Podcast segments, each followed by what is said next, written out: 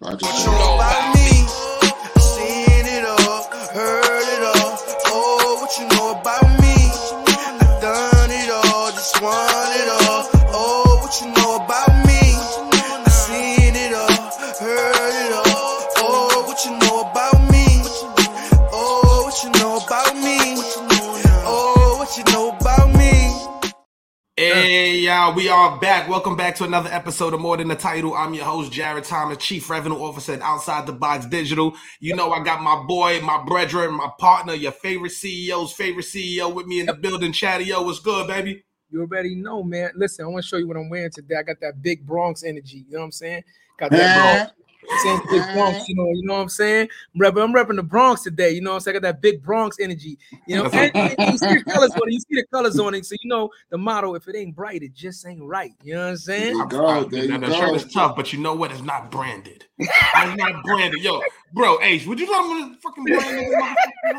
Come on, brand the show. It's all about the brand, man. You're all about the brand. Marketing 101. That's a fact. Listen. I love the brand. Just not every day. Hey, Ace, he the one who designed the damn merch. You feel me? This is what we deal with. This is what we deal with, bro. He get a pass. He see it too much. Guilty as charged. Nah, but you already know the vibes, man. First of all, before we begin this episode, man, we got a great episode lined up for y'all, man, with a special guest with us. But before we begin, shout out to all the followers, the supporters. Shout out to the YouTube channel. Shout out to the LinkedIn family. Facebook, the IG family. Yo, we are growing and glowing each week because of y'all, man. We up to about 10,000 on views per week right now on YouTube. It's going crazy, so we really appreciate the love. And also, if you want more exclusive content, like More Than the Title, make sure you download the Live Podcast Network app, the first woman-owned, black-owned network for black content creators. Make sure y'all tap in, download the app. Shout out to Andrew and the team. Yep. You know what I mean? Wait. Keep going. You forgot one. What, the exclusive? I said exclusive. We forgot our new production partners. Don't leave. Oh, yes. Don't leave out the production partners now. Come on, the team now. We got a team, y'all. We're going to give y'all much more. We're going to have crazy looks. Right now, we're doing this from the couch, from the crib, man. You know how we've been growing and glowing it like this, but now we got an official production team, Block Pictures, that's going to be executive producing the podcast. So we got a lot of great looks, a lot of in-person interviews lined up for y'all. Can't wait to let y'all know what's going on with that. Yeah, man, we are upgrading officially. Fire. Yes, sir, I like to hear that. Upgrading. Congratulations, fellas. Thank you, bro. We appreciate you, broski. Real talk, man. But let's introduce you, man, because the show's about you, man. We're excited about this, man. So this brother right here is a multifaceted individual with a diverse skill set. He's an actor, event planner, marketing manager, and hip-hop artist. This brother talent extends successful events, project managing, garnering business exposure. He was born in Miami, Florida, and raised in BK, Brooklyn, New York. This brother is well known for his work as a star and associate producer on the hit web series Money and Violence during season 1 and 2. His music also gained much popularity with 2 songs surpassing 1 million views each, My Team Winning and Out the Bando, which are fan favorites across the nation. This brother's been an event planner for 15 years, selling out shows in Atlanta, Boston, Miami, Tampa, NYC, North Carolina, you name it, he's been there. And his brother's abilities in business management have also helped other entrepreneurs, artists, and businesses increase their exposure. He's a passion for helping others through his work, a man of faith and family, and is also noteworthy. He's a 4.0 GPA in business management. Let's introduce our brother, Ace General, Nana Woods Napoleon. Brother, what's good, baby? So that was a resume right there. You got to let the people know. They just think, them young boys be wilding. We smoke out here. Yeah, somebody did their research. I like that, man. I appreciate you guys, man. It's your boy Ace General, aka Kane from Money and Violence, aka Mr. News with Ace, and I am in the building. Thank you for having me, fellas. Of course, bro. Man. Listen, man. I wanna salute you, man. 4.0. Yes, sir. Listen. As a business major myself, man, I'm just telling you that it's hard to hold that fucking 4.0. So congratulations to you, man. I think I finished with like a 3.89 or something. I ain't gonna lie to you. That's what it's looking like. It's looking like it might have to go down because I don't know, bro, if I got it in me. Nah, but listen, shout out to you first of all and foremost, for pursuing your formal education when you didn't have to, obviously, right? Yes. You understanding the benefits to going and adding to your knowledge by being formally educated. So shout out to you for that. You know what I mean? Facts though. Especially coming from where we come from, bro. That's a fact. You know what I'm saying? Being born in Brooklyn, you know what I mean? Not many of us have that mindset to make it out and see bigger and see outside of what we see on a day-to-day basis, bro. Right. So if you don't mind, let's start there, bro. Let's start about your upbringing. You was in Miami, and then you was raised in BK. What was that like for you, brother? Mm-hmm. I was born in Miami. My mom and dad, you know, Haitian descent. I'm Haitian. Both my mom and dad is Haitian. Raised in Brooklyn, New York. My mom and dad is also event coordinators in the Haitian community. They also had like a radio show. They had a TV show. They used to have like all the big Haitian stars like at my crib. They did big. I call it the Grammys of Haitian awards every year up until like this year they just celebrated the 25th anniversary of the award. So they've been doing it for 25 years. So it was basically in my bloodline. I grew up around it. I used to like see my dad. I used to have to hand awards out, write stage times for the artists. Like I'm talking about like at 7, 8 years old, you know.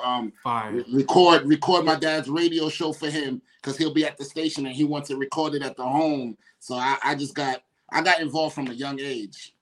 So that's fine. What's the odds of that? Of that being your background, especially leading up to what you've done, bro, and what you've been able to do, bro. That's incredible, bro. So as far as like you said white, you said Haitian. I wouldn't let you back cleffing them, bro. I got action. I got pictures with white clef. Any Haitian, the president, Sweet Miki, any big time Haitian artist I've met, and it's crazy because with everything that you name, I've learned to really honestly, of course, things intertwine, but I've learned to separate all my agendas. So it's like a lot of people don't even know that part of me, you know, like the ones that know, and the ones that don't, it's just not something like I put on Front Street. Nah, it's dope, bro. But I'm glad you said that, bro, because that's why we created the show, bro. Because like you said, you're a multifaceted individual, bro. Yes, you know what I'm saying? Yes. Some people may only know that one aspect of your life. They may know Kane. They may know you from marketing management, business promotion, right? But all those things intertwine to make you who you are. We more than a title. You know what I mean? We smart, business-minded individuals from the hood that's about to get a bag and making it happen and doing things to change our family trajectory. You know what I'm saying? That's what this is about. You know what I mean, bro? There you go. So, yo, as far as what part of BK you from, bro? Flatbush. I was Ocean Avenue, 550 Ocean Avenue between Church and Tennis Court. I know exactly where you at. I know exactly where you at on Ocean. I ain't gonna front like I do. Right across I know exactly where you at over Ocean, baby. Yo, I know exactly right across the street from the embassy. That's a fact. I know exactly where you are off Ocean, baby. Yeah. That's the cow. BK and Bronx, we two sides of the same coin. You know what I'm saying? Fact. That's the same coin. That's the childhood home. You know, I'm not there no more, but I rep it everywhere I go. You feel me? I'm always visiting. Shout out to my guy Tonio. He just texted me too, like, yo, do your thing. So yeah, that's where it started for me.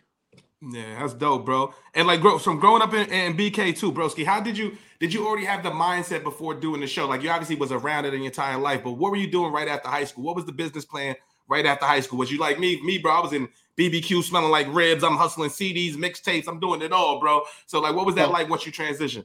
So after high school is legit when the big time Cloud9ENT started for me. That was my party promotion days. I graduated high school 2007. And by that year, end of year was my first big party. So the lady that I'm with now, right? She was part of a team called Prada Mommies. I was more like, as the Haitians would say, I was a vagabond. I was getting in trouble. You feel me? Like I didn't really like to socialize with people. I had my crew, and that was it. You feel me? But I went to go pick her up from this party that she threw with her friends, and she's home now, and they counting their ends. And I'm like, yo, you made all of that off a party? You feel me? So if I rewind a bit, before that, I was part of a group called Team Playboys. It was a musical group. A bunch of dudes, you know, we was about the girls and stuff like that. There you go. So my mind started clicking like, yo, we know a lot of people. We could throw a party. So I hollered at them. The first party was made. I made like about $4,000 and I ain't looked back since, man. So shit, 4 packs on the first party ain't a shit. You feel me? Yeah. Listen, long as you don't take a loss, that's a win to me. That's a good win. That's a good win. Remember, coming straight out of high school too, like. You like, nigga, the next party tomorrow. Exactly. I was having parties like every month back then. Shout out to my team. It wasn't just me. Shout out to the whole Cloud9ENT back then, Team Playboys. You know, collectively, we was packing out like Amazura, Mangoville, Mink. We used to throw parties like we'll be bored and text each other in the group. We got so hot at one point, and it'll be like 7 o'clock right now. And be like, yo, let's throw a just because party tonight at 10, and throw it and it'll pack out like 1,000 people. Like anybody that's in here in the comments can testify to that. That was facts. The power of community, though. That's a fact, though. He said just because to get motherfuckers just because party, everybody coming outside. Right. And from you, I'm gonna have to ask you a business question, bro. Because you had that type of pool, bro, in the community. How did you maintain those relationships, right? Did you have like a Black Buzz, a data book? You have a Black book where I'm sending it out, and do you still have access to that? I'm gonna be honest with you. I'm not good with like. It was a team collective. I'm the one person that some people might say, "Oh, Ace, all he do is business." I feel like, honestly, like getting at this age, I look back like, damn, I don't really got friends. Like I got business partners, I got people I do transactions with, but I don't have like friends. Like nobody knows like really much about my personal life. You feel me? So I think back about that end. But people know if they need something from Ace, Ace is pulling through. He's showing you love. If you want to know how to start your business, if you need help with your business, if you need a little push, if I'm higher than you and I gotta pull you up, Ace is that guy. You feel me? You need to put Ace on your flyer to get a little motion. Ace is doing that for you. So everybody knows me on that level. So they kind of like, not, and I don't want this to come off the wrong way. People kind of like keep in touch with me. You feel me? So it's like, I never had to like double back. Cause it's like, you know, when you fall off, it's like, all right, you out there.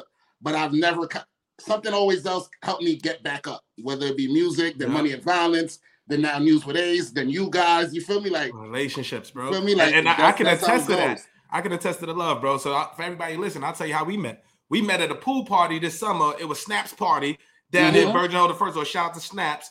Yep. And I'm like, yo, bro, that's like case, huh? I'm like, yo, nah, bro, let me pull up. We took the picture, bro, and I asked you right there on the spot. I'm like, yo, bro, we'd love to have you on the show. We exchanged numbers. We, follow each other on the gram and everything since, bro, whether it be a flyer, anything promoting this event, man, you showed up. You came through early, bro, and I just want to tell you I appreciate it because you didn't have to do that. You know what I'm saying? That's real. I had to do that. See, even like, you know, I always talk to platforms like, no, I had to. I gave you my word. You feel me? And a lot of times people feel like they're bigger than the platform. Like, man, everything helps. You feel me? I don't care if it was 12 people viewing this show. That's 12 new people that know me. Y'all didn't have to do this. You feel me? Real. Y'all didn't have to give me your platform. Yeah, so I appreciate y'all. And I had to show up. If I couldn't show up, I'd have told you I couldn't. Yeah. But once I give you my word, I had to do this. You feel me? And that's what we on, real man time. I like this guy, man. I like this guy, man. You know, I'm from an era where they used to scream, "Word is bond.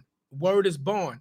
And that meant your word was your bond. You understand? Like nowadays, these new fucking generation motherfuckers, they don't even understand that. You understand what I'm talking about? They just talk a lot. That's why they scream cap all the fucking. There was no capping back when we were growing up. Your word was your bond. Say what the fuck you mean and mean what you say. Or shut the fuck up. You understand what I'm saying? That's 100% right. That's it. Yeah, so I appreciate you, still being a student of that class, man, because I feel like that cloth is no longer made anymore. You feel me? That's a fact. Very few, especially in this industry. You know what I mean? It's a lot of funny, fake, attention grabbing, clout chasers, all that. You know what I mean? It's not even enough. It's nasty out here. You got to be able to blink out that noise, man, and that's it. And stay focused on what you got to do because at every level you get, bro, no matter how hot, it's there. Trust me, bro. You think you get away from it, and it's there. And it's in every industry, to be honest. If you want to be a real estate agent, if you want to be a DJ, if you want to be a doctor, it's always shady individuals that you got to tiptoe around, man. Message. It is. Come on, baby. That boy came ready to paw. But man, I want to ask you, because, yo, before we even go to the show and all that, you was doing the party promoting, bro. What's the illest thing that's happened to you during that process? What's one ill story that was like, damn, yo? This is actually fire. We lit. Yo, so I had a lingerie affair for my birthday, my 21st birthday at Amazura nightclub. Y'all from New York, right? Y'all know Amazura. Yeah. It holds about 4,000 people. Yeah, it's in Queens. Yep. We packed that club out. The doors opened like at 10. By like 11:05, it was overpacked. Like fire marshals had to come. That was when I was like, nah, we really got something going. And the ladies was really in lingerie. I'm talking about 21-year-olds coming outside in lingerie. Like, you know what I'm saying? So that definitely was one of the biggest moments for me personally in the party promotion time. Right. Now, it sounded like it was a great night, brother. I ain't going the funny thing about it, man, we was in Amazura a couple weeks ago. Yeah, like a month ago. Like a month ago. Yeah. I ain't been to Amazura since Corey K's Black Excellence like 2 years ago. Like, shout out to Corey K, man. Only bad thing I gotta say about Amazura is they gotta work on that fucking speaker system, man. Oh yeah, that speakers. It's horrible for such a big venue. Terrible. I think it's because it's so big. Somebody needs to hire a sound manager to work out the way that shit echoes out. That's my only issue. But yeah, they need to invest in that, and it's been years like that. They need to invest in that for real. Yeah, and some new microphones. Leave them fucking plug-in microphones back. It's terrible. And change the second level because it's too easy for niggas to fly off that. My nigga almost did a swan dive. Niggas tried to fly. That's a fact. That's a fact. These niggas inside out. That's a whole other story. That's a fact though. That's a fact, though. But so you know, that's interesting that you started your game, you know, your career in the party promotion, because back in the day, I feel like party promotion was for a lot of older guys. You know what I'm saying? Mm-hmm. It's kind of like you got into it very young, right? You know what I mean? When I came up, the party promotion game was, you know, the biggest names on the block was Black and Gold and, like, you know, Dave Shue, and, you know, it was the older crowd that was doing it. So to hear that you got into it at such a young age, and not only got into it at a young age, but was very successful at. Now my next question to you is, like, why didn't you stay in that lane? Because that's a very profitable lane. Like, you know what I mean? Wait, you have the audience already too, bro. You have the audience. Right, yo, you know so look, this is what I'm saying. Like right now, if you look, people just don't. Like I said, I don't put everything on Front Street. I have something called Live on Thursdays, starting on Thursday. Okay. With Star Brim, she's the first client we have. We basically bring that Miami feel to a new venue. They basically hired me to basically change the aesthetics. It's called Gems Lounge in Brooklyn. Okay. But I'm one of the main hosts for House Party Fridays with No ID Promotion every Friday, and it's been going on for like 2 years. So I've been packing out that venue for two. It's never stopped. The party promotion has been my bread and butter in different cities. I threw parties in Toronto, Miami, Houston, Atlanta. You know, I throw parties. That's like my bread and butter. And I do it with my eyes closed. So I don't have to put it on Front Street. You feel me? So, that's still going on. I don't have a team no more though. So it's a little slower, but that's still going on. That's it, but you still have a brand, bro. And what city you get most excited about when you're doing parties? Outside of New York. What's the one city like, you know, every time I go there? Toronto, it's crazy like that.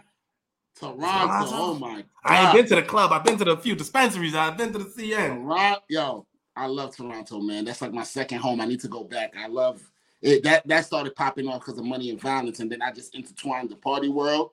But Toronto's definitely the spot that I love to go to. You know, I've heard that Toronto is just like a phenomenal party. I've been wanting to go to Carabana. Oh yeah, so many years. I'm gonna be honest with you, right? I've been to Canada as a child. My mom used to take me a lot, but I've never been there as an adult. But you ever see like a picture or a video or something? You're like, fuck, I missed that again. Yeah. That's how I feel about Caribbean. I feel every fucking year I see that and festival, and people come back. They be like, nigga, you didn't go. Like, ain't no flyers. This shit just sneak up on the timeline on the. That's what it is. I feel like there's no promotion for it. It's like it's tomorrow. Like niggas like, yo, we're going to Toronto. When? Tomorrow. I'm like, yeah. That's exactly how it is though, for real. Yeah. No, I mean I'm going next year. I'm gonna get my bruck up on. I think no, but it's early. I think it's like January, February, correct? No. That's in August, like July, August. It's a summer thing. Oh, it's a summer thing. Mm-hmm. So which one is in January? Oh, they got a ski trip up there. That's what it is. They have a black ski weekend that's big in Canada that they do. That's I haven't been to that one, but yeah Caribbean is a summer thing. Oh well, see, my birthday's in August, so we definitely could do that. See, look, Caribbean is cool. Look, see, another. Word, MJ, what's good, MJ? Yeah, word, man. Shout out to everybody on the comments and on check-in, y'all. It's definitely a lot of love. If y'all want to ask any questions, engage, or feel free to, you know, go in, man. But if you want to now, bro, let's talk about how you at Moses, bro. Like, how did the introduction of the show come about to you, bro? Like, how was the pitch? You was like, you was just chilling in the crib. We're gonna rewind a little bit. So now, Money and Cloud9ENT, me, yep. Dollars, the one that plays Shooter Shane. He's one of my partners on there. Dope. It started kind of dying down. I want to touch on this topic. I haven't really said it in interviews. Mm-hmm. We went to a homecoming in Virginia, and one of my right hand mans, my guy Moolah, he had got shot. They tried to take his chain.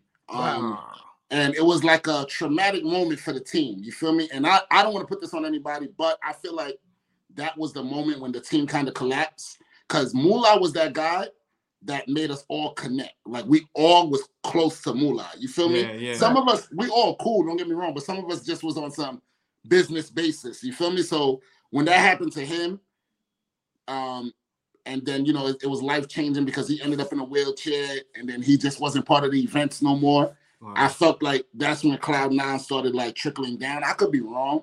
I really don't know. We never, like, really discussed it, like, yo, when did everybody fall off? But $2 stayed with me, rocking out. We ended up meeting our, I think I would say our OGs at that point, because now we're young. We feel like we got the crowd, but we want to grow. So we met up with Showcase Entertainment and Empire Entertainment. They was the ones that was doing Webster Hall Thursdays in the cities. They had it every Thursday, ladies' night out. I don't know if y'all ever been there. No, I definitely remember the Webster Hall days. Nah, they had it for like 10 years. You feel me? Webster Hall was a premier spot to go to.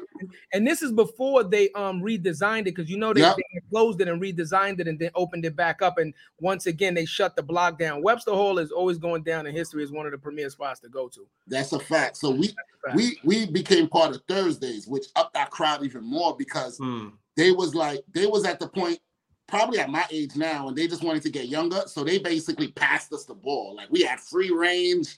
Whatever celeb we wanted to book, they just put the money up. We had Nicki Minaj, 50 Cent, Diddy, Fab. So now we're getting higher, me and Duke. So now the character that plays Miz, we grew up together. We went to church together. My older brother is his daughter's godfather. You feel me?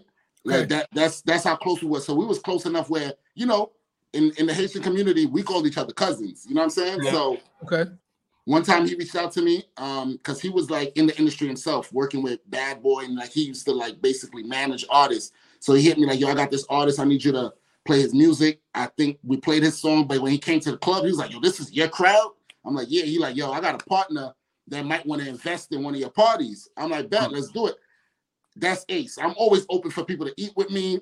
Let's come up with a plan. Let's try it. Whatever. Cool. So we did a party like within a month, and he showed up, you know, to protect his investment.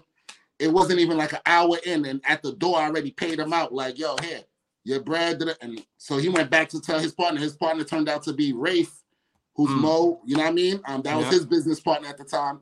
So then probably like 2 weeks went by. I got a call like, yo, my partner want to meet you. We're trying to make this money turn into legit money, you know what I'm saying? So fire. Now we meet Mo. We get a little before Money and Violence, we did clothing lines, we did this podcast. I done interviewed Uncle Murda, Mano, like so many different people, Angie Martinez. Then we did a TV show. We was on I forgot what that thing is called, BCAT or something like that. Like one of the local, like the Bronx Net joints. Yeah, like something like that. Yeah. So we was on that. So we used to have to record, interviewing people, find funny things to do, segments, and we was doing that for like a good, nothing was picking up. Then we thought we had the hottest clothing line in the world, ugliest t-shirts in the world. Mo and Ray, which is Miz, probably spent thousands of dollars on all those businesses, you feel me? But you know, at that time the money was coming in, so they wasn't mad because we was putting in the effort, we just was getting it wrong, you feel me? One time we was out, a situation happened. Mo came home and he was like, yo, bro, our life is like a movie. And then he was like, yo, you know, if we were to record our life and put it out, that should probably take off. And then, you know, Ray is like, yeah, right, we probably get arrested. You feel me? Whatever. And then he's like, yeah, I think we should record a movie, you know, loosely about our lives and our friends' lives. You feel me? And then he was like, yeah, whatever. We ain't really, you know, niggas say that all the time. He's like, I'm dead ass. And then he legit went out, got a mic and a camera. I had went to NC at this time. I was doing events and stuff in NC, college events and stuff. So when they planned it out, They picked the characters. That's how I ended up with Kane. As you can see, you feel me? I enjoyed the character. We'll get into that. So that's pretty much how it started. It was one of those things like, yeah, we should, and then actually went out and did it. But nobody had no experience on film, cameras, acting, nothing. Fire though. The fact that he went out and invested in himself, bro. But you missed it. They've been investing in themselves. Been doing it. Exactly. Been doing it. That's the fucking sign of a true entrepreneur, a true hustler, right? It's the fact that you got it here. That's a creative mind, right? Look what he said. Party promotions, fucking clothing lines. We doing podcasts. And when they was doing podcasts wasn't even heard of. Fact. You understand? That's a fact. You understand? So that means they were getting in on podcasts at the ground level. Like, you understand what I'm saying?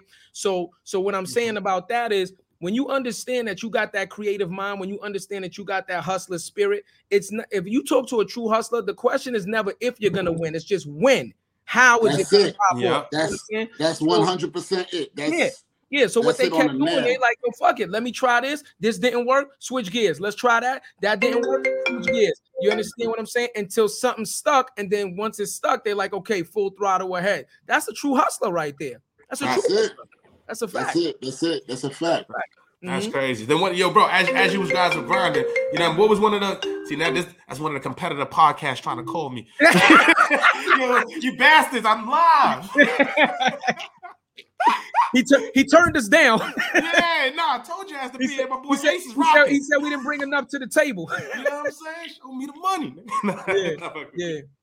That messed up my question, man. That messed up my question. Messed up my... Yo, matter of fact, before you guys even started the Money and Violence, bro, what was one of those moments? Was there a rough patch that you guys hit throughout that process? Because we talk about overcoming obstacles all the time on the show, and Chad just alluded to it, right? He was like, we part of entrepreneurship is losing. Taking that risk, right? Was there a down part with you guys hitting those roadblocks where it was like, man, I'm going to give up? How did you guys keep going? Like, what was that mindset at that time to be like, I'm going to push? And plus, you believed in these brothers and you just met them. Yeah, so I kind of want to give a dynamic. I'm a very optimistic person, right? Like, son, I'm telling you, like, people could tell you, don't get me wrong, this time I'm like, God damn. But, like, it could be the work. And I'd be like, yo, at least we got this and that third. You feel me? Like, I'm that person to break the ice, and then God blessed us where they was like that too. Ray was nonchalant. It was like, whatever, you know what I mean?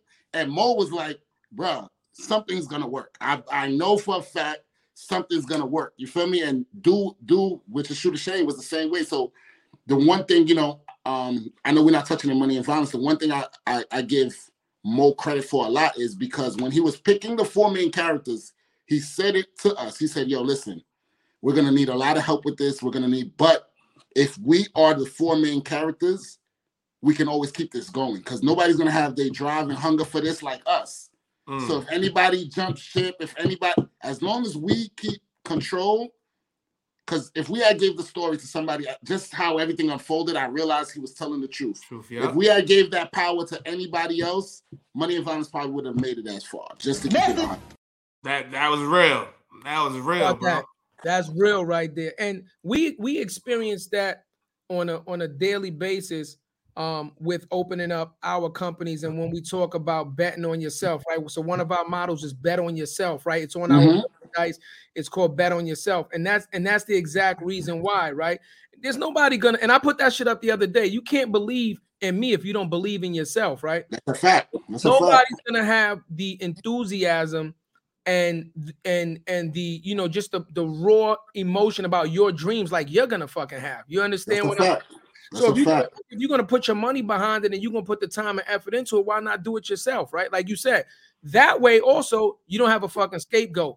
If you quit and you fuck it up now, you ain't got nobody to blame but your goddamn self. That's exactly. You understand?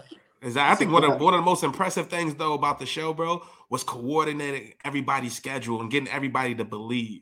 Yeah, that was probably the most impressive thing, bro. Because I could imagine, like, you guys saw the true vision, right, of where it's gonna go, the four, but then getting other people, the other, you know, getting the Jamaicans who y'all warring with, getting these guys, everybody scheduled to align and get everybody to believe in the same mission. Yeah. Like, when was that moment for you, bro? When you first started, when you just knew that this was gonna take off? What was like that first episode release launch like, and when did you start see the real traction? So Money and Violence was supposed to be a short film at first. We did like 4 months of filming and only had like 18 minutes of work. You feel me? Crazy. It was snowing. It was the four of us. It was just like, yo, we don't feel like going today. So then Mo came back one time and was like, you know what? I'm going to drop this 18 minutes as the first episode. And if people like it, we're just going to drop every week. And I'm like, every week? You feel me? Like, he smoked. We thinking Mo is bugged out. I don't care. I'm like, whatever. You know, once again, I'm optimistic. I'm like, all right, call me Denzel then. You feel me? But in my head, I'm like, here goes another $10,000 down the drain. You feel me? Just keeping it 100. So we dropped that first episode. This is when Instagram only had like 15-second clips. You couldn't do more than 15 seconds. That first episode in a week probably did like 1,000 views. Now, 1,000 views back then was like 1,000,000 views now. Crazy. I want to tell everybody that. Yeah. You feel me? Like, if you hit 1,000 views, you was the man in the hood. So we like, oh, we got to shoot. So now, remember, it's a week. So if it drops on Tuesday, that means we only have 7 days till the next Tuesday for it already to be up. Right. Yeah. We used to film Friday, Saturday, Sunday. We didn't get our script till Friday when we got on set. We will film Friday, Saturday, Sunday. Mo would take it home, edit it all Monday, and upload it for release by Tuesday. Damn. Every week for 7 months. Damn! Woo! Workhorse. And did he have any experience doing this shit before? Probably anything editing, any of that shit? Never. Everything he learned on editing and color coordinating, everything was YouTube. Even how to hold the camera, everything was YouTube. Fine. Everything was YouTube. And if everybody goes back, well, you can't, not on Tubi because we remastered everything, but if everybody was to watch it from YouTube, you would see the progression from episode 1 to episode 24. You feel me? Like, there's so many different things we learned. Like, before, we didn't know we couldn't post things on YouTube with other people's music. Like, we had Biggie music playing. We had Jay-Z. They was hitting us with copyright strikes. Like, bruh.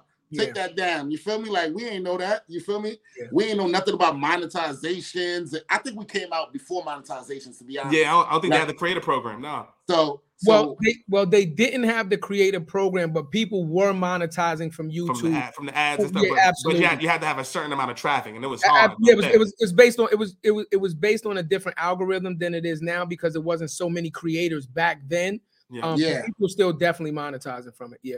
Yeah. So. We ain't know nothing about that. You feel me? Right. So, yeah, man. So then leading up, I think it was episode two things that happened. One, this guy, Jay Obama, shout out to him. He was like the meme man back then. He made a meme for us where Miz shot at the people at the door. Yeah, yeah. And he was like, yo, don't disrespect the Brooklyn dude's girl. That meme on Facebook had like 2 million views.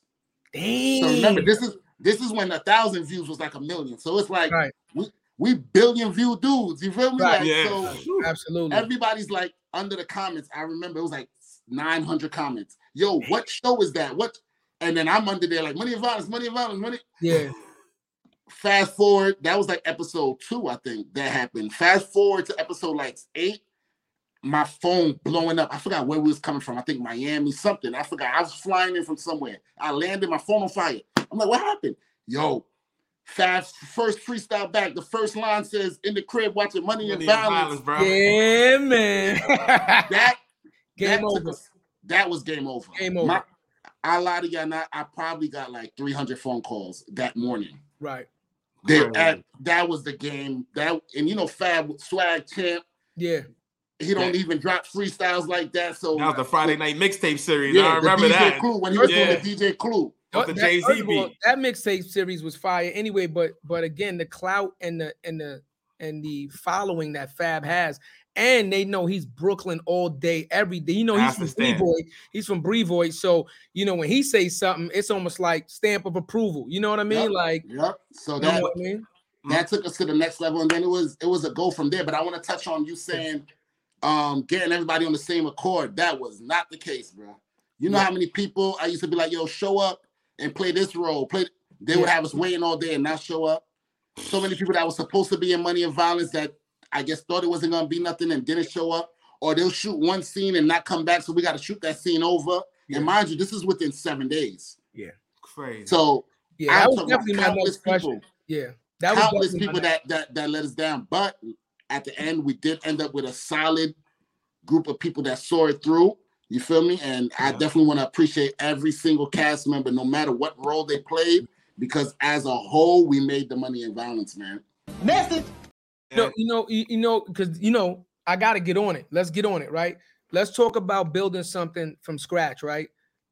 You're building something from scratch, and you're doing it in an era when Instagram and things are fairly new to people, right? So they don't understand the power of social media. If you did it now, and after the first episode goes, you're gonna have a line outside your door. Fuck your phone. After you fucking finish eating your Cheerios and you fucking walk outside, your hallway is gonna be flooded with everybody like, I want to play that, because they already know that series could change their lives forever. But in the time that you were doing it, you still got people, once again, that don't believe in the vision the way you believe in it. I was going to be like, so what did it take? You know, did you have to pay a couple people? You know what I'm saying? Did everybody do it for the love, or did a couple people like, nah, I need a couple dollars for this to give you my time? You know, because people act like that when they don't understand where it could take them, when they don't understand the vision. I want to be totally honest. Season one, the people that did it for us that ended up doing it was all for the love. I don't think we had any funding. We was down. That was like our last shot, fourth quarter, the movie. Got it. Remember everything I told you we invested in. This was all in. So we didn't have it to pay anybody. So everybody, and I want to say like even the venues we used, the building we used, everything was like the super let us rock. Like everybody was holding us down, and it was a lot of God. Like it would be scenes where like we'll fake a shootout. And I swear to God, every time we'll fake a shootout, and like for some reason a cop car will come by or an ambulance car will come by, and we'll just catch it. Like, if y'all go back and watch Money and Violence, when Miz and Rafe went in and robbed the pawn shop and they left, there was two cop cars sitting outside. That shit looked ill, but it just happened that way. We didn't and be like that, bro. Business, baby. Matter of fact, while you on it, yo, bro, what was one of your favorite moments on set? Or what is your favorite scene recording? Me recording my favorite scene. I can imagine the Mr. scenes was probably funny as hell. When you had Mr. all the Mr. scenes was a joke. You feel me? I'm not gonna lie. All right, it wasn't me recording. I was holding the boom right. This is always my funniest moment on set. We filming, it's snowing outside. We filming a scene, I want to say it's between Rafe and Miz. I'm holding the boom mic, and Dude Dollars, Shooter Shane, is holding the camera. Right. Whenever Rafe was in screen, it was Dude Dollars holding the camera. Okay. Right? My hands ain't that steady for that. That's not me. I know my strong suit. So we filming, a car come by. This is how we know we're a little hot. Somebody's like, oh, shit, Money and Violence. Yo, Rafe, my nigga, yo, Miz. Oh, yo, Shooter Shane, you got that on you? Yo, Kane, you pussy. We had to take a break. I could not stop laughing for like 10 minutes, yo. But that's when I knew they really knew the show, and they embodied us, and they rocked with us, and that's the funniest moment on set ever, bro, ever. You know what I got to say to that? I keep it. That's mad, yo, bro. That's mad funny. He said, yo, you pussy. Facts. That's mad funny, bro. Facts. Yo, wait. So not in this has nothing to do with the show, but that reminds me of the time I think Jada and was beefing with 50 or something like that, with some type of beef, and Jada and was at a show, and some dudes rolled by in a car. And they pulled out the hammers and all like, yo, we ride for the locks, nigga. You know what's up, da-da-da. And end up going around the corner, and the cop was there, and they all end up getting locked up, right? But like we talk about, like keeping it real goes wrong. Right? So they go around the corner, some shit end up getting locked up. So they interviewed Jada later, and they was like, yo, you didn't even flinch when they pulled out the gun. He said, nigga, I'm from y'all because they supporting it. It's what it is. Like, we live this life, but it shows you a situation like that where it's like, nigga, it is what it is. Like, this is shit that we do on a regular. It came with the territory, man. Like, it came with the territory, yeah. Like when I tell you, bro, we was guerrilla style filming. Like, we was like watching Money and Violence, those hoods. It wasn't green screen. We was in those hoods, like the Bronx, Flatbush at 2 in the morning, like we was outside, you feel me? Like, so, you know, and back then, let's just say we couldn't afford props. Yeah. But, yeah. You know? Yeah. Shout out to my nigga Chopper. He should call me Chopper. Call me Chopper. You know what I'm saying? Yo, you know what I would ask you too, bro? Quick question. Because I'm gonna be keeping it all the way real with you, bro. I find it hard for me to watch back the podcast. I don't like to see myself on screen. Do you have that same thing where it's hard for you to watch yourself? Or do you have moments where you're like, damn, I wish I did that or something like that? I mean, yeah, you always critique yourself, but I could watch my app. Remember, I've been doing events. I have to watch replays. I'm accustomed to it. You feel me? But and no matter how accustomed you are, when you watch, you be like, damn, I did that. Why do that with my lip? Like, well, you know what I mean? You criticize yourself. That's just nature. Yeah. Facts. Well, you know what they say as a true artist, a lot of times when you're creating and you're creating at a rapid pace, you don't like to look at your old works because when you create naturally, you get better, right? Yeah. You evolve so quickly. When you look back at your old work, you kind of don't want to use it. You don't even want to be associated because you feel like you're so much better than that in the moment that you're like, this shit is terrible. But in a testament to that, right? What's old to you is brand new to somebody else. You understand? And I'm be very honest. I never even watched the full Money and Violence till this day. Right. I'm not a movie guy, so I've never sat down and binge watched 42 episodes. You know, that's a. I ain't gonna lie to you. Yeah, y'all got me last week. Y'all got me. That shit was fun. I'm gonna keep it all the way 100. I heard about them from word of mouth. I'm just gonna keep it all the way 100, right? I wasn't even big on the YouTube back then, my nigga. I ain't even gonna hold you. I'm from the Bronx. We was in the Bronx on the block shooting dice, and they was like, "Yo, you know what this remind me?" I was like, "Well, they like Money and Violence. What the fuck is Money and Violence? You ain't watch Money and Violence, nigga. I don't know what you talking about." And they was like, "Nah, Chaddy, the way you nigga, you need to watch that. That should relate to what we do." And that's how I got put on. Like for me in my hood, the word spread by word of mouth. Yeah. Nobody talked about the production. They talked about how good the series was in general, not the mistakes. Yeah, just how real that shit felt, how real it was. Like, and that's how it spread in the hood. Look, 90% of our crowd from season 1 was word of mouth. We ain't spend no money on promo. Everybody that I've met tells me the same story. We had people tell me like people would come into their house, turn off what they're watching, and say, "You gotta put this on." Yeah, bro. Trust me, put this on. Like, we just heard a story. We was doing another interview, and the person in there was like, he was in jail. Yeah. And there was beefing on the cell block. And they told the guard to stop the beef, bring us Money and Violence, and they stopped the beef for like 2 weeks to watch Money and Violence. Crazy. No incidents for 2 weeks because they both wanted to see the same show. Nah, that's crazy. Once I finish the series, it's back on. You feel me?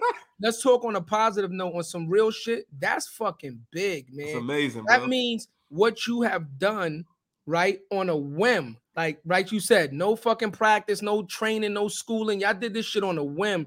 Has impacted the culture significantly, bro. Significantly, bro. You understand what I'm saying? And you know, for that, man, I just got to give you a round of applause. Bro. You know, doing that, my nigga, because let me tell you something. A lot of people would have been so nervous and just so like they wouldn't have did this shit. I'm just being honest with you. So it took a lot for you guys to do it. And you know what I want to know is you said you got the script on Friday. I know Mo. You said Mo was doing the editing. Who the fuck wrote the script? Because how long? Mo wrote everything. Mo wrote and edited, sir. Mo wrote. Shot, bro. Edited the whole show. That's crazy.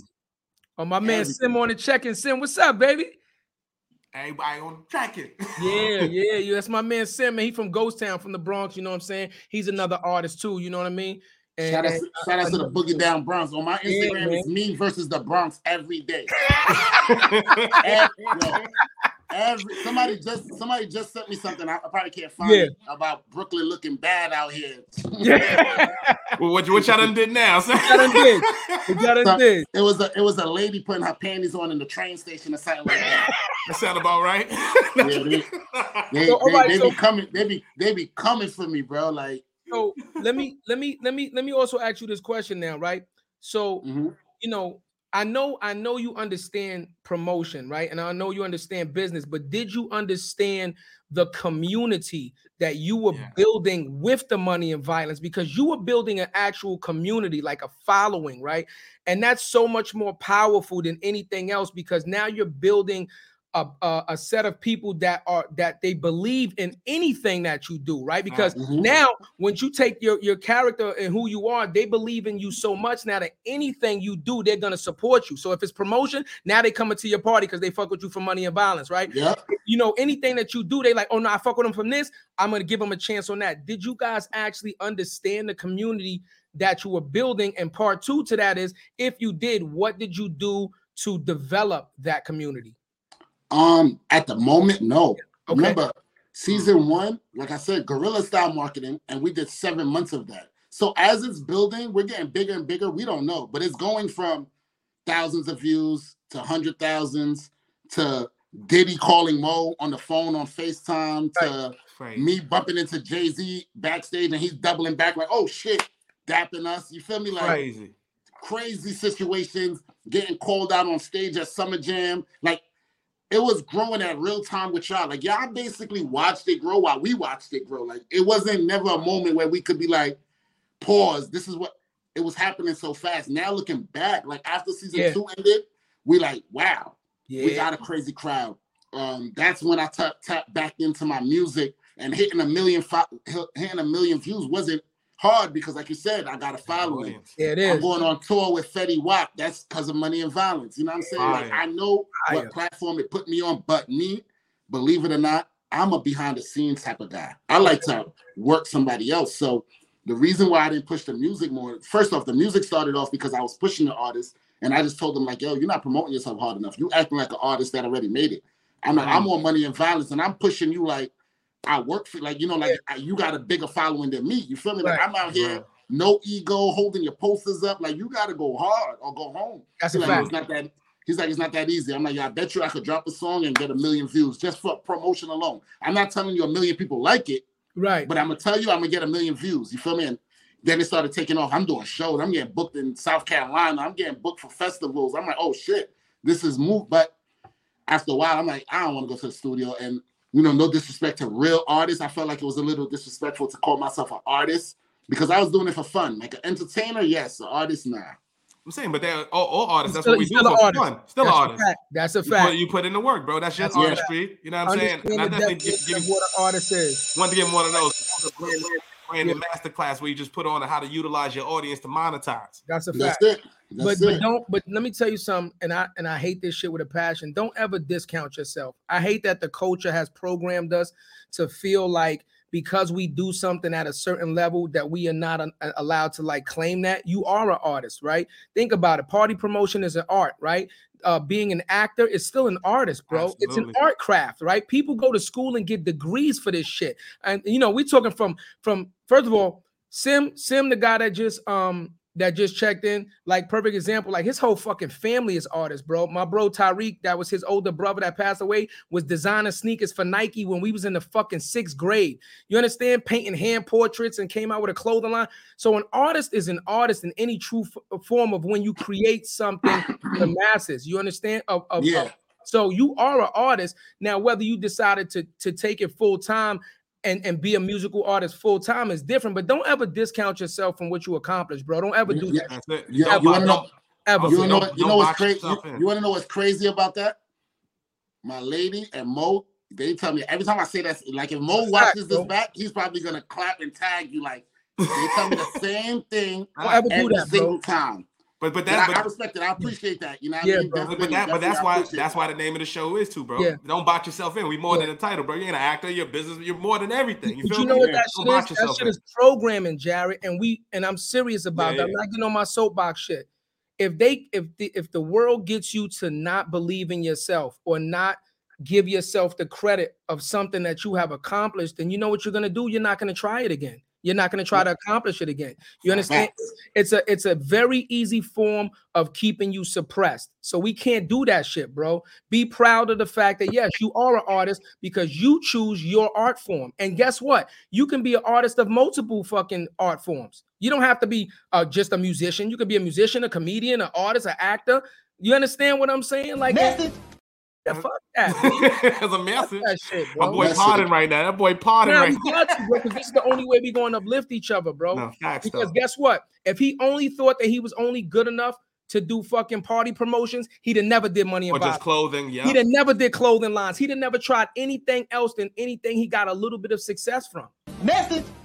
Two in a row? Yeah. This brother going 2 in a row? Yeah. Let's go, bro.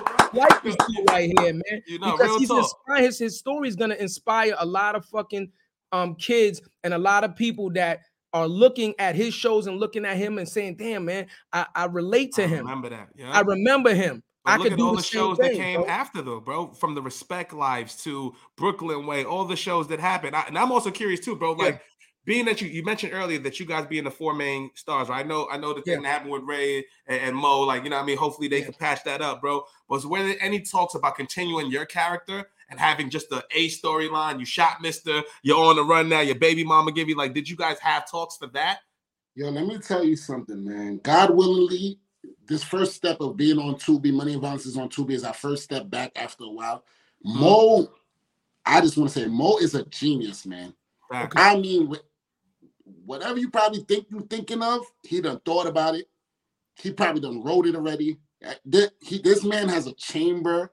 Like, he just said, I just interviewed Mo just off my platform. He just said, he just announced it so I can announce it. Like, he has an origin story of Rafe dropping. Oh, that's fire. So the prequel of Money and Violence. Yeah, it is. So now let's just put everything out there. There's four main characters. So you already know where that goes. Yep. That's what I'm saying. Then so there's the story never ends, like Mo says. So trust me, anything you could think of that we done spoke about with Money and Violence and other projects. Yeah. There was what other show was it? It wasn't Power, it was another show that he worked on that he was writing for. Godfather Harlem. There it goes. I love that shit. But if Power doesn't show you anything, like, that's the reason why I brought it up. You guys need a Money and Violence universe. Yeah. We want to know what happened with Shay, the chopper. Did you end up running in the chopper in the Bronx? Like, he was on the roof the last. Like, there's so many different ways y'all can go with this shit. That's just it's like a fucking rap group. It's like an album, bro. You gave us, a fucking classic, right? Like the 50 album. You gave us fucking Get Rich or Die Trying. There's no way you think you can't give us another fucking album after that, right? That's so after you create this community, right? It's like Star Wars. After you give us fucking Return of the Jedi, there's no way you're not giving us the Empire Strikes Back. You gotta come out with some more. You have to do it for the culture. Yeah, that's a fact. Regardless of what it does, you gotta do it for the culture because the community is waiting for it. They're dying for it. And you guys are fucking pioneers because nobody did it as big as y'all did it, until y'all fucking did it. Right. And then once they seen the success that y'all had, then, like Jarrett said, then you had all the fucking spinoffs coming out, but nobody ever did what y'all did. This is just you know what I would love to see together? I would have loved to see Mello and Mo talk.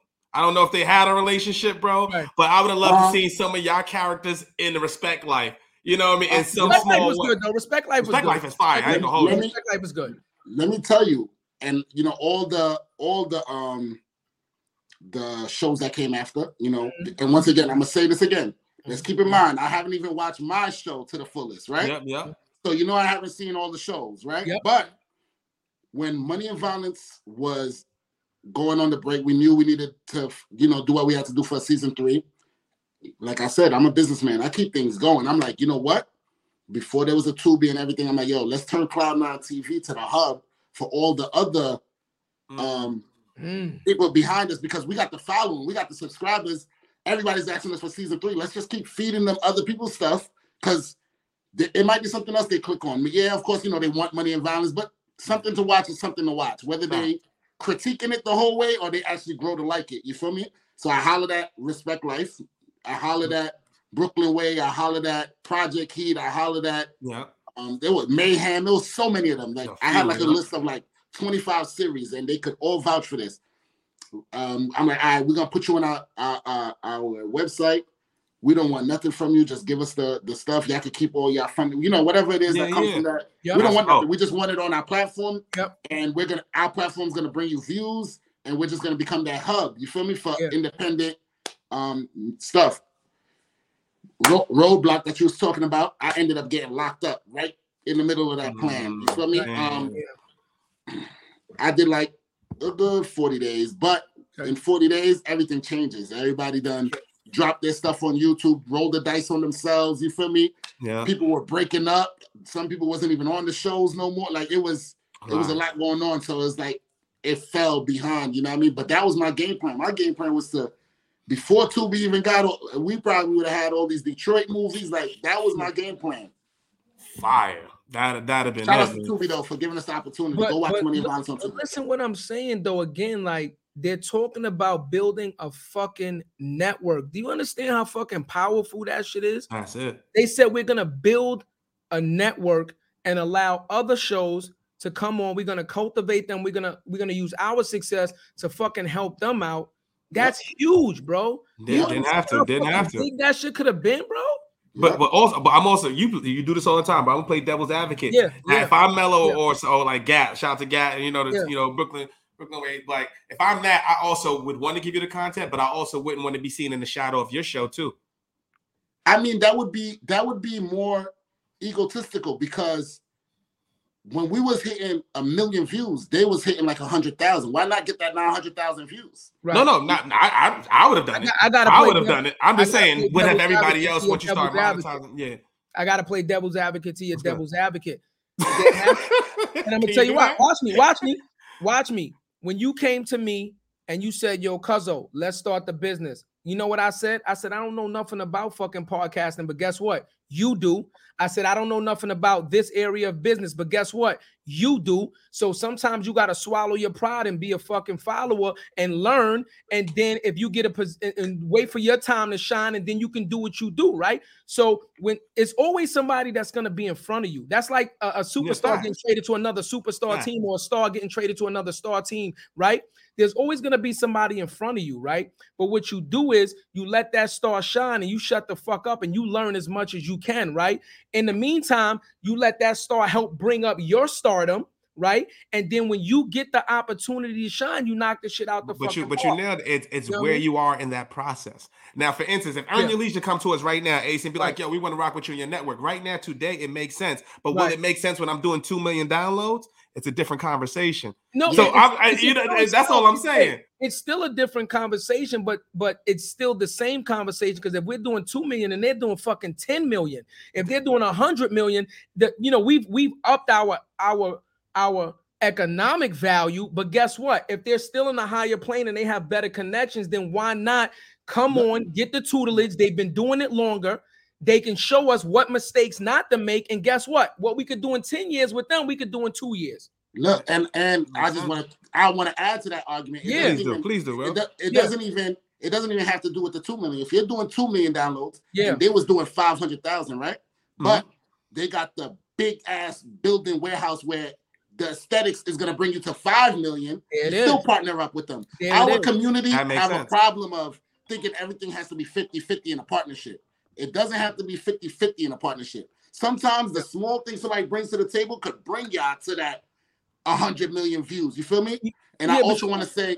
Go ahead. I also want to say with the Cloud9 TV network, when we put your product on there, who's to say that one episode... it only takes one thing to go viral. Would it make you bigger than Cloud9? That's a fact. It'd be like, yo, that Respect Life, that mellow dude... That's a fact. I like him more than Miz. We was rolling the dice to make somebody capable of being bigger than us. Yeah. But that was because we knew we was taking a break and we didn't want to leave the fans dry. So we would take a sacrifice and show love. And just like I use an example, like Netflix. So many movies don't touch Netflix, but the biggest movie was Squid Games. Nobody would have thought that. It broke the records of Netflix. Who would have thought Squid Games? You know what I'm saying? Squid Games is fire, though. I watched that shit like 3 times, blood. But I'm just saying, like, when the person was making it and he sold his rights to them, he didn't think he was going to be the record-breaking show on Netflix. It just took the fact that it went viral so quickly, and I think it was during the pandemic. Everybody was home. Right. Yep. Timing.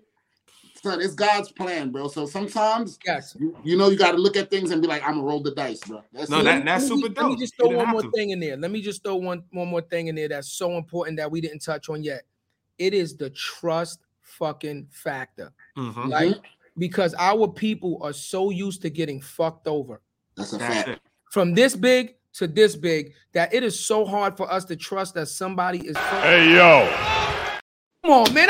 I'm I thought you was gonna let me slide on that one, but come on, man. You couldn't let me slide on that one. That was the hey yo. I ain't gonna hold you. I thought he was gonna let me slide because I was trying to pause.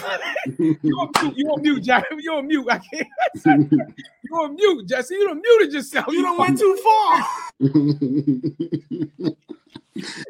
I was guarded, yo. I was guarded. I thought you were gonna let me slide a little bit. Ace thought I had to. Yeah, I ain't gonna hold you. I'm like, whoa. No. It was the hand gestures, bro. Right. Yo, he doesn't give me no leeway. He doesn't give me no fucking leeway. He doesn't give me no fucking leeway. He was about to go on a monologue too. His shit was about to be real. But I'm saying though, right? For real though, right? You know, one thing, man, that I pride myself on. Like I said, we from the hood, right? Mm-hmm. I have a reputation. I'm a street kid, but my reputation is what it is, right? And I tell people all the time, like, yeah, you'll hear I was wild. You hear I done probably cracked somebody's head open 100,000 times, got kicked out. All that shit you'll hear. But what you'll never hear is I snaked somebody. What you'll never hear is I did a bad business deal and robbed somebody and didn't give somebody what they were supposed to get paid off a deal. It's certain things that I am comfortable that you will never hear about me. You know why? Because I make it my fucking business to carry myself in a certain way. Yeah. The problem with our society is we're so used to getting fucking jerked, right? We're so used to getting jerked that it's so hard. Like, say you came to like you said, Jarrett, say you came to somebody with a deal, right? Mm-hmm. And they're in a certain spot where they're like, yo, these guys could really, you know, help us grow. But then they're going to say, but they're so big, why the fuck would they want us, right? That's a legitimate question that they could ask themselves. Like, are they trying to get us on just to fucking jerk us? Facts. So, that's really an issue in business, period, right? Exactly. I have a different philosophy, which it has helped me because, like, you could kind of see the signs. A lot of people, they grow on this, yo, trust no one, trust, that's bullshit, right? Mm-hmm. Me, I go with, give somebody about... I'll say fucking 100% trust because a stranger has done nothing to you, and let them break that down. You can tell by somebody's word. You can tell by conversation. You can tell by their movements or how they handle other people around you. Like, we be blind to the signs. Like, a snake is a snake. You feel me?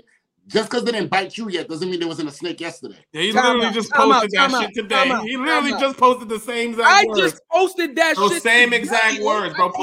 No, go on my fucking Instagram. I posted that shit a couple hours ago, bro. What? That's crazy. That same post and put it on a meme. That's a fact. I said a snake is a snake no matter if that shit is in the jungle or if it's in the fucking zoo, or if it's in corporate America. I posted that shit today, bro. That's crazy you said that shit. Yeah. That's crazy. Hold on. That's crazy that you said that. So that's what I'm trying to show you, right? And I agree with him, right? You know, when we start relationships with people, and this is in business too, so let me give y'all a business lesson. Wait, hold on. We're going to do the business lesson. We're going to period two. What we doing? Real quick. Wait, hold on. Wait, stop. Listen. Ready? Here's a free business lesson for the listeners, right? Yeah. Entrepreneurship, the word entrepreneurs is a French-based word. It means risk, right? Understand this, right? When you are in business, every business deal that you get into, you should go into with 100% faith, right? Because you don't know the company, you don't know the people that you're dealing with, but if you want to make money, you have to take a chance on them, right? Now, if the deal goes sour, it goes sour, but that is the cost of business. You don't know how a person is going to handle business until you conduct business with them. Let me say it again. You don't know how a person is going to handle business until you conduct business with them. So I agree with what Ace said, man. Go in with 100%, give them what we call the benefit of the doubt, and if they fuck that up, fry they ass. Yeah. Fry they ass. Yeah, get them out of there quick. The reason why a lot of people get burned, they don't get up out of there off the first sign. See me? Yeah. I give you 100% trust on the first sign. I done played this game too many times. Yeah. I'm out of here. You feel me? Well, like, that's easy to do when you're not. See, you know, and I don't know how you guys move, but when we do business, right, everything is contractually. You know what I'm saying? Like, I don't move until I see a signature. So you can't Even if you see a sign, if you with a company and you're signed for 6 months or a year, just like an artist deal or whatever, you can't just bail out because it might cost. Oh, I mean, like, yeah, after that contract, though. Like, right, yeah. There's no renegotiation. So absolutely. After that. That's it. But matter of fact, that's a good segue, bro. Because I'm curious, there's probably people that's gonna watch this as actors. We actually got a few actors coming up in the next couple of weeks, bro. Yeah. What was the biggest business lesson that you learned during your time through Money and Violence? Yes. What is there anything that you would have done differently? Mm-hmm.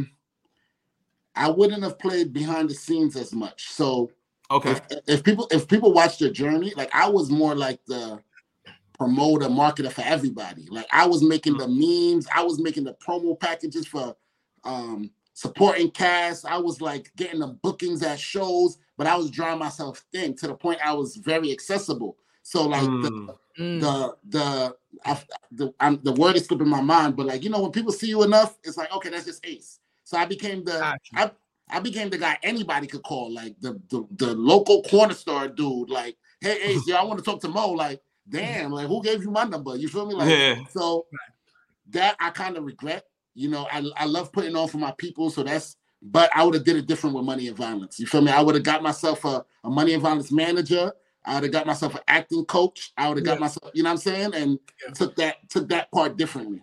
Oh shit, I just realized something. I got a segue off of that. Phenomenal. When did you decide to take Money and Violence from a hobby to an actual fucking business? When did Money and Violence become Money and Violence LLC or Money and Violence S Corp? Because you started out, like you said, just investing and, you know, just believing in yourself, but it wasn't a company at that point, I'm sure. When did you decide to turn Money and Violence from a hobby into an actual business? So I'm going to actually say this. Okay. We didn't know where it was going, but everything was business. Like when we was doing this investment, I'm talking legally. Legally. Everything was okay. Business, like we made sure even with the clothing, like we had our receipts, our tax ID, like it was legitimate. We just was taking losses. You feel me? But that part was always on the up and up. You feel me? And it was like from episode one, Money and Violence was already contracts. All that was we kept it. What I'll say, what we didn't know in film, we didn't know about releases and stuff. So everybody that was in season one, we didn't know they had to sign releases. I told you we was using Jay-Z songs. Like we didn't know none of that. We didn't know we had to hide the Nike logo. We didn't know. At business in that sense, we didn't know till season two. Yeah. But as far as the four of us, we knew like, all right, this is what we're doing. This is where we're going with it. This is the plan that we thought in our head, you feel me? And that's why now we're seeing it through in a clearer mind because we learning as we go in the film world. You know what I mean? Like every business ain't the same, so. Facts. Yeah, so I got one more question for you too. So okay, Puff hit you, that's entertainment. Jay hit you, that's entertainment. But did somebody look at you guys as an actual like film production company and say, listen, I can look at your films now. I'm an executive or whatever I am in the film world. I can see what you're doing wrong. Did you get a mentor approach you and say, hey, let me show you what you're doing wrong? So it was a great show. And, if you got $1 million, whatever, season one, once I fix what you're doing in season three, we're going to fucking take this to the moon. Did anybody ever approach you to help you do that? Your potential investor. Yeah, like not investor, but like a mentor that actually can show you what you were doing wrong with the filming, because it's called like gaff tape, right? Because I used to do acting and modeling. So when films don't have clearance for logos, like the Apple logo, whatever, they use what's called black gaff tape to cover it up, right? You'll see computers and stuff. If somebody didn't pay for advertising, they'll cover it up. It's called gaff tape, right? They even do this shit now in multi-million-dollar films. You'll see people walk around with sweaters with black tape. It's called gaff tape. Mm-hmm. So did anybody ever approach you with that mentality? Like, yo, let me tell you, let me help you out because I see what you're doing wrong and let me help you grow in like a mentorship type situation. Okay, so not approach me personally, but C. Styles and Teddy, they went and approached Mo. And that's season two is how we ended up with we actually had a real production team, Ish Entertainment. So they knew about the releases. They used to look at us like, y'all did what in season one? Y'all did what? And we like, what? We like, what? We just shot all our scenes in the building. She was like, if that owner of the building says such and such, you got to take every scene that has his building in it You better go back. We had to go back and get everybody's releases for season one before we shot season two, because no company want to take that liability. Right. Mm-hmm. You feel me? Like, I'm talking about every single actor, every single cameo that walked by, every song, every producer that made that beat, releases for everything. And the people, you know, I don't want to really touch on that, but some people won't notice it, but there had to be scenes that were shot over with different characters.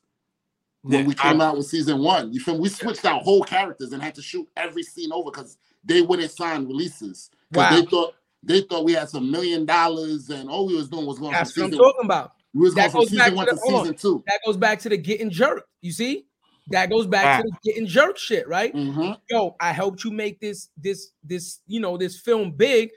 I need my PC.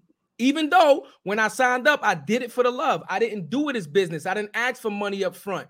But now that I see y'all getting money, I need my PC. That's the getting jerk mentality. Yeah, shit. Yeah, but I also got to know your business too. You can't come in there and you just you have two lines and now you're talking like you have some leverage. No, you know what I'm saying? Let's be real from a business perspective. But how much did it cost them? Technically, time, effort, and energy, equipment to reshoot the scene because that fucking person did what they did. That's a lesson. That's a monetary value. That's a monetary value that they lost. Facts. Yep. So on top, we had people that was like extras telling us, "Yo, they won't sign unless we give them 100,000." Like, oh, you wildin'.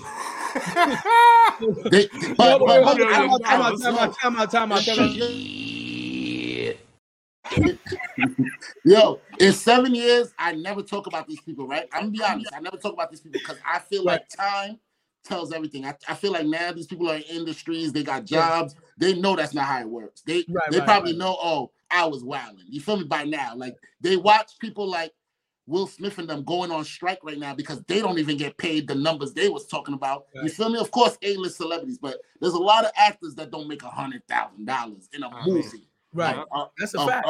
A Lionsgate film that's touching billions and they don't make $100,000. You know what I'm saying? So I seen actors put up checks that's like $100. Yeah.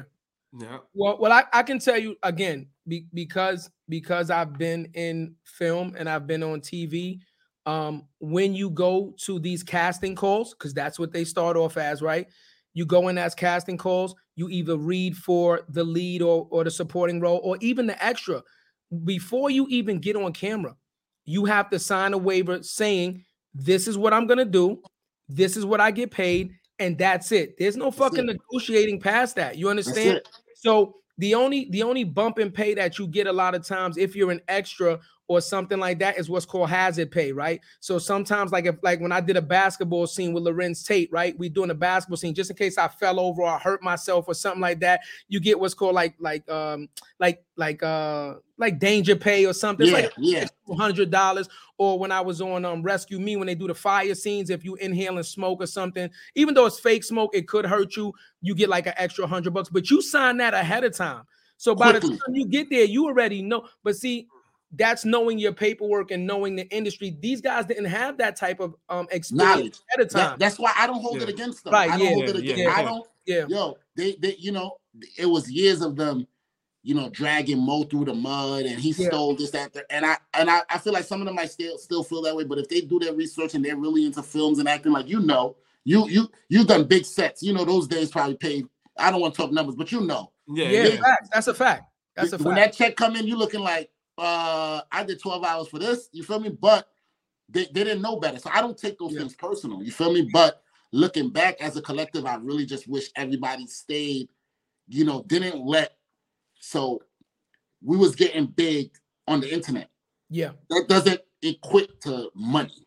I wish they knew to separate the two so the ball could just keep rolling. You feel me? That's it. That's all I wish for everybody. But it's hard to set your price, especially for somebody like you. Well, we talked about that last episode, Jarrett. Yeah. We talked about that. The perception versus the reality. Yeah. In the hood, when you are a celebrity, you are rich. I'm just telling you what it is, bro. Yeah. When you are a fucking celebrity, if you take the average person that's, yo, Ace is fucking with, look at you. Ace is on tour. Ace is with this one. Ace is with that one. Guess what? Yeah. You could have been a fucking intern. You could have been doing that shit for free. Yep. You could have been doing that to build your brand and show them that you're ready to work. They don't see that shit. All they see is you with people with money or people with money, and they assume that you got money. The dopest shit ever was Mace did a fucking interview. They put that shit up the other day when he was like, yo, the shit with him and Cam. He was like, yo, I was doing a lot of fucking flexing. I ain't have no fucking money, but Cam and them niggas didn't know that. I'm in the studio and Puffy and them niggas is partying. I'm in the studio writing. I'm in the studio this. Yeah, I did a lot of fronting, but I didn't have the money that people thought I had. But guess what? When you live in a certain lifestyle, they assume that you have a certain amount of money, and that's what they fucking reacted to. They thought that you and Mo and them niggas is getting it. How you ain't throwing us a phone? When y'all might have got a royalty check for $200, but because you're not putting your personal financials on the internet, they're assuming. And not just because of that, because we're, as you said earlier, we're using our platform to monetize in other ways. So I'm getting bookings, I'm meeting promoters, I'm putting myself out there, I'm doing ad promos for other people's clothing lines. That's how I'm bringing in my income. That it has, of course, it has something to do with money and violence because I'm using. But it has nothing to do with money and violence directly. But it has nothing to do with the check from money and violence. You know what I'm saying? Absolutely. So, but some people didn't know that, and there was people that could have used the platform to really elevate, you know, and I just feel like they got caught up in the hype, you know what I mean, and you know that's that. And we talked about this on IG too, Ace. That's the remember when I sent you in the DM. I said, yo, bro, one thing I respect is the fact that you were able to monetize the opportunity and really capitalize on.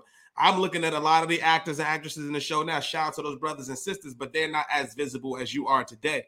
Like you're still going to be in the flow. But wait, and, but visibility doesn't equal monetization. No, but he created his own opportunity. He took that visibility and created an opportunity from it. And I want to also touch on because there's other people that's downplaying the other characters, right? For what they're not doing. But when we started this, none of these people had dreams of acting. So who's to say they want to act? So if you see somebody being a teacher or a construction worker, let them be that. This was a one-time thing.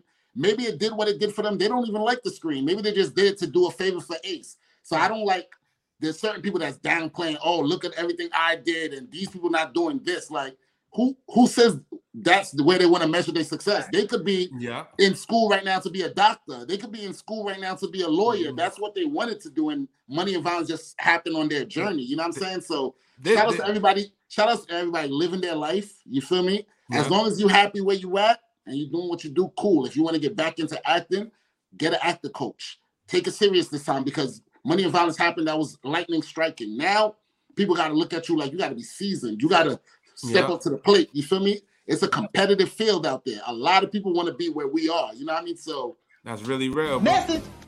That's super real. Hold on, Jared. I need the bell. I think we in seventh period right now. Yeah, wait, seventh for eighth. We in seventh for eighth period. About eighth. We went to economics just now. No, because what he said was dope, man.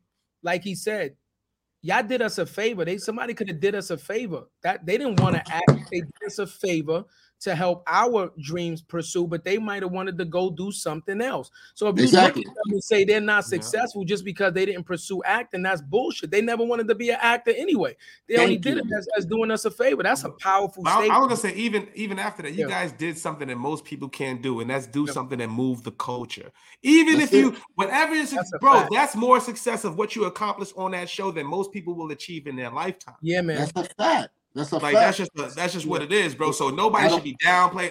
I just appreciate it as a content creator to see other opportunities within the opportunity, and that's what I want, and that's what we want to keep this like the show going and stuff like that. Like you know what I mean? That's what we want to. Yo, what was it like, bro? What did you overcome? What was that? Okay, because when I go through door number one, I'm gonna remember that, and I might spin. I might go to door number two and capitalize and 2x the bag. You know what I'm saying? That's what we trying to do. That's it. Yeah. That's it. I got a question for you. Each one. That's it, bro. You know, you're going to have a lot of people look at this interview and listen to it and see that you were an entrepreneur.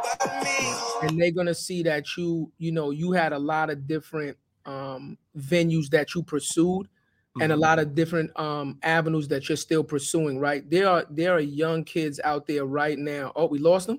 Hey, you still there, baby? Okay. My fault. Somebody's calling. Hold on. Let me tell them. It's all good. You're gonna have a lot of, you know, young people up and coming look at this interview. What advice would you give somebody that is a young up and coming artist, right? We're just gonna say artist in general that feels like, yo, I want to do some things. I want to be an entrepreneur, but I don't know where to start, right? Should they go to school and learn business first? Or should they, you know, just take a chance on themselves and just say, fuck it, let me invest in something and kind of get that on-the-job training and see how that pans out and then possibly pivot? Like, what advice would you give for somebody up and coming? You know, I'm gonna say this because this is a long explanation, right? Okay. Everybody's road is different. Yep. I want to tell people, like, you're going to look at somebody that was successful, that went to school 10 years and they did it. They're going to look at somebody that woke up one day, grabbed the mic and a camera and did it, and they were successful in that avenue. Like, you have to just start. That's where it begins. Start, and your road will lead you to where, as long as you stay focused on it, you might end up having to go to school. You might bump into somebody that's like, hey, look, I got a job for you, but you got to get this degree first. Hey, look, I got this acting coach for you. I really like how your raw talent is.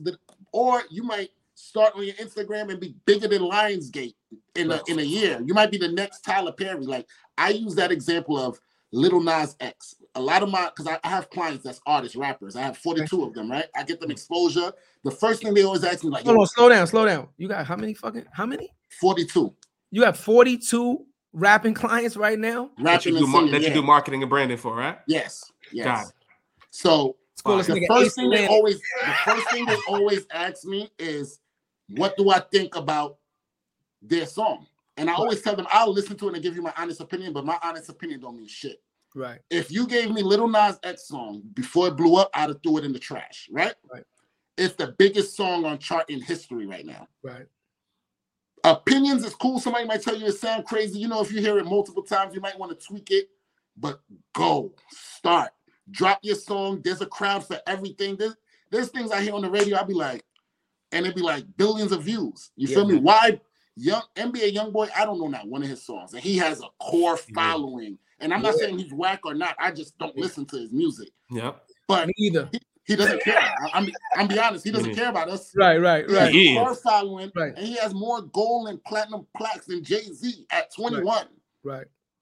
Everybody's avenue is different. You just got to start and you got to go. And there's going to be people that's going to tell you no. But if that's what you want to do, you got to keep going. You got to push past that. A lot of times, and me included, we all face it. We look at our peers to keep us going. So the moment they don't seem as hype as us, our hypeness die down. Like, damn, you didn't share my song. Oh, damn, you don't like my video. Damn, why when I play it in the car on the aux, everybody get quiet. Oh, fuck that. Enjoy yourself. Celebrate. It's not celebrated in that car getting a different car, bro. That's it. That was woo. That was, it ain't celebrated in this car. Say that again. Now we need that one more time. We need that. If it's not celebrated in that car, you got to get in a different car. That's it. Because I'm telling you, a lot of times people lose out on opportunities because they want the support of their family, their day ones. Those people might not support you till you at Drake level. They be like, "Oh shit, you really a rapper?" You feel me? Like. It's going to be a stranger in Times Square that hear you singing that be like, oh, I know somebody that used to work at Motown. That's a fact. You never know. I have friends, close friends. Since Money and Violence is hot, I'm talking about close friends that have podcasts that never invited me up.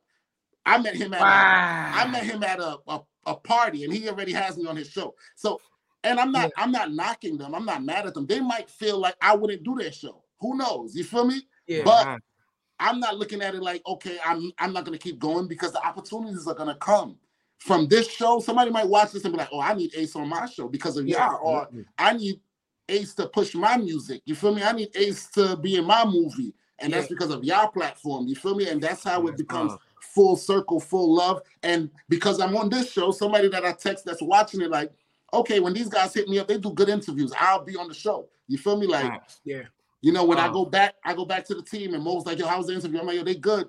He might end up on the show. You feel me? Like that's how it all works out. And I just tell people to go, bro. You got to start. If you don't start, if it's just an idea in your mind, it's just going to be an idea in your mind. That's and I'll use one more example, News with Ace. I started News with Ace 3 months ago.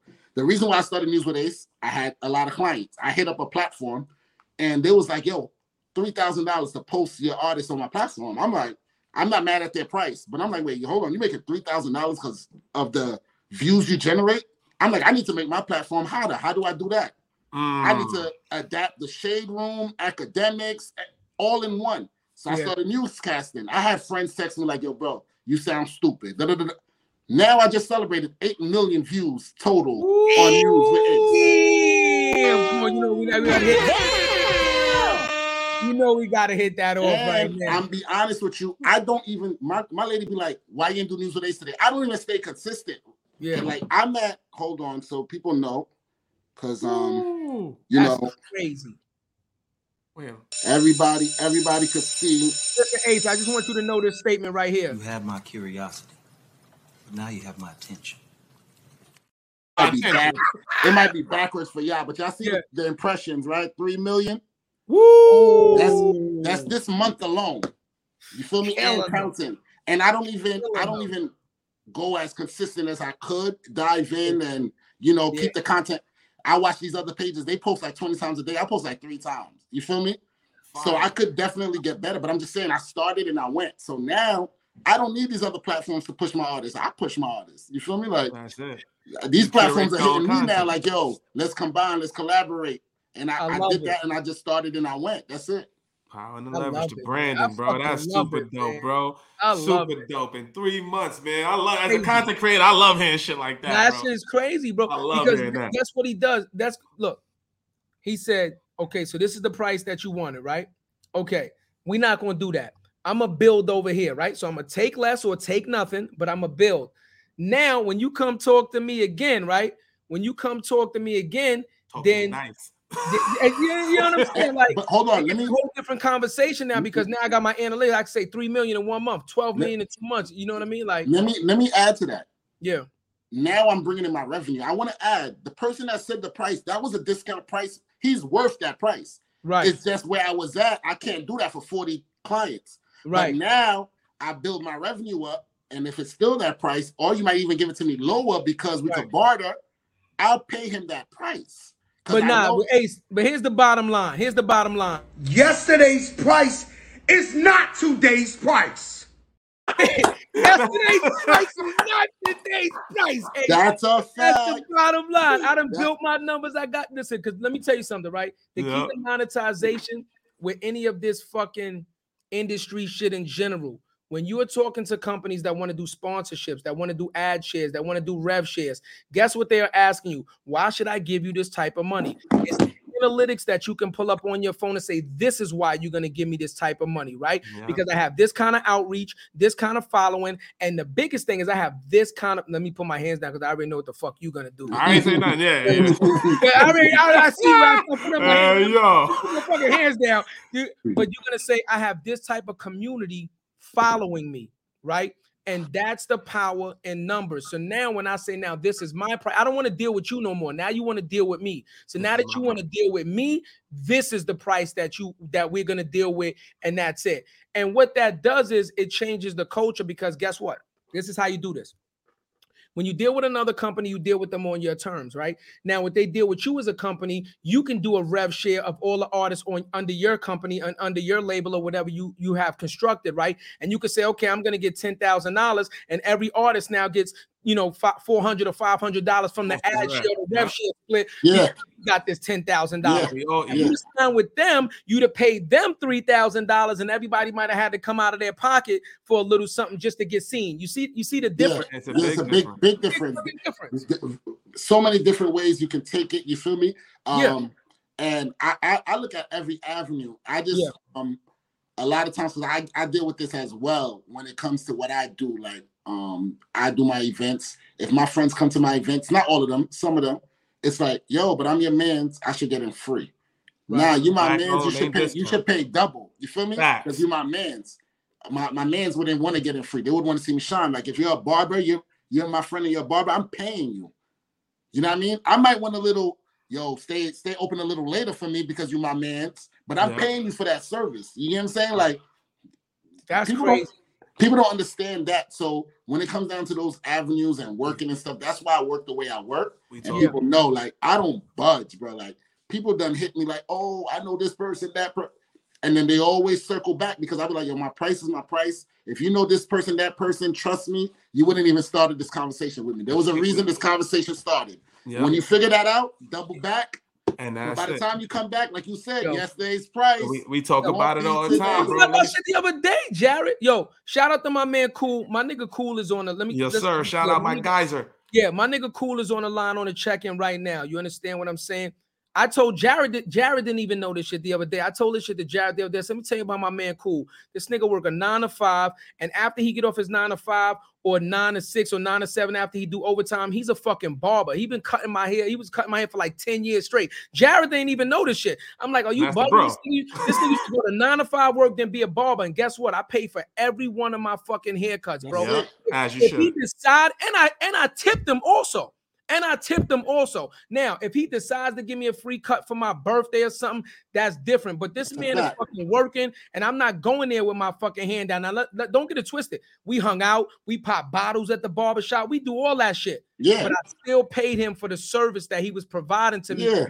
Business is fucking business, and he's still using his business to promote to take care of his family. Yeah, so you understand what I'm saying? Like, you gotta understand the difference in the relationships with this shit. And before we go too, bro, it's that ass real, man, because I want to talk about the community too, bro. I didn't speak people that's listening right now, bro. Like what you said about the building your leverage and building your community is key, bro. What you did just now, bro, is what we did in corporate America. Yeah. So we took LinkedIn, bro, and we ended up generating $2.2 million in revenue just off of LinkedIn, bro. No phone calls, no email, straight brand. Nice. That's how we're able to build the platform. We got CEOs, CMOs, all this shit come on, bro. But it's the power of the leverage over the power of the brand. Now, when somebody comes at it for business, now I get to choose. I get the luxury to choose and vet who the hell I want to work with based on my brand, based on my audience, and based on my credibility. But you got to be willing to put the work in for that shit, y'all. So anybody listening, you got to be able to put...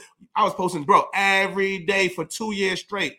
Yeah. Every day. Saturday, Sunday, twice on Sundays, nigga. You know what I'm saying? That's it, too, because another lesson I've learned, and people could tell you this, if I'm not for something, I don't care what dollar you offer, I'm not for it. I'm going to tell, if I can't do it, I'm not going to lie to you. You could say, yo, bro, I got 10K. It's not happening, bro. You feel me? I've had an event. There was an event I had, and my boy, he finally got over it. This happened like 3 years ago. Get through this real quick. Mm-hmm. So he comes to the door. He's like one of those, money spending dudes. He's like, yo, bro, it's sold out, but yo, me and my dudes were doing like 20 bottles.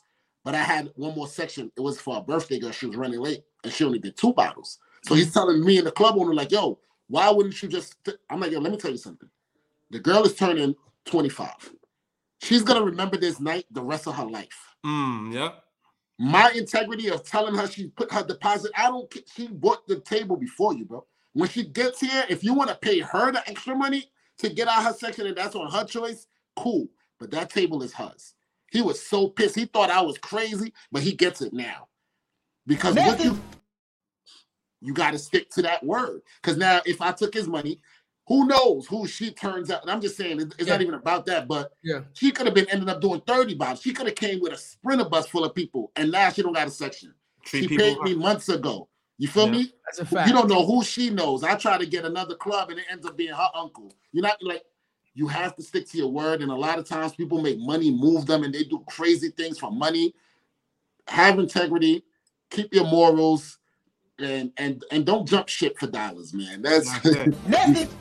All the time, bro. We say it all the time. How you do business is a reflection of how you do life. That's a fact.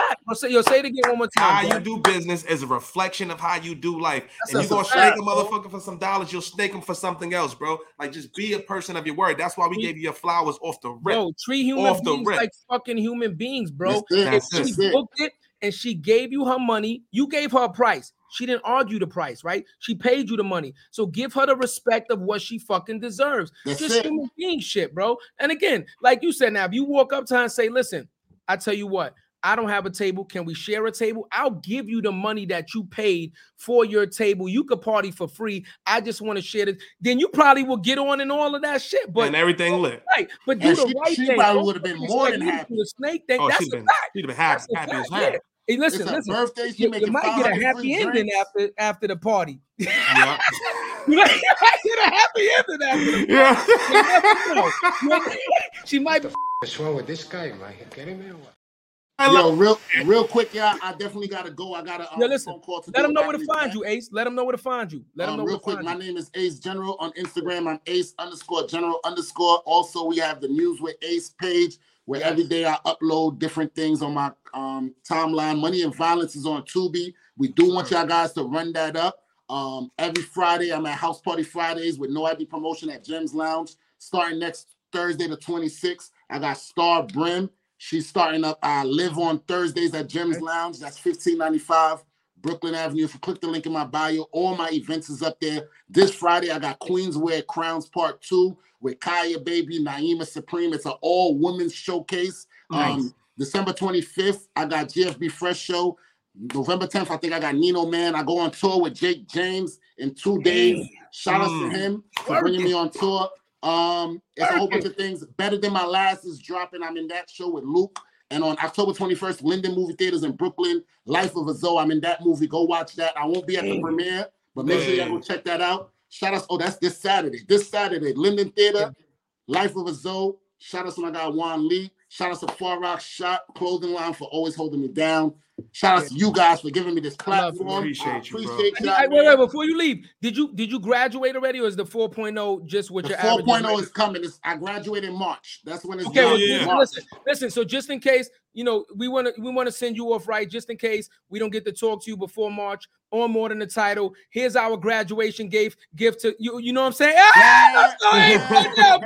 We graduate with the 4.0 right now, baby. Let's go, baby. You, Ace. So thank you for being on More Than the Title. Thank you, broski. Much love, bro. Guys. Like my cousin said, we are growing and we are glowing just for y'all. But understand this. This is for the people. This is our platform and it's for the people. And we do this for stories like Ace to inspire you and let you know it's possible. Jarrett, take us home. More Than the Title. We out there. More Than the Title.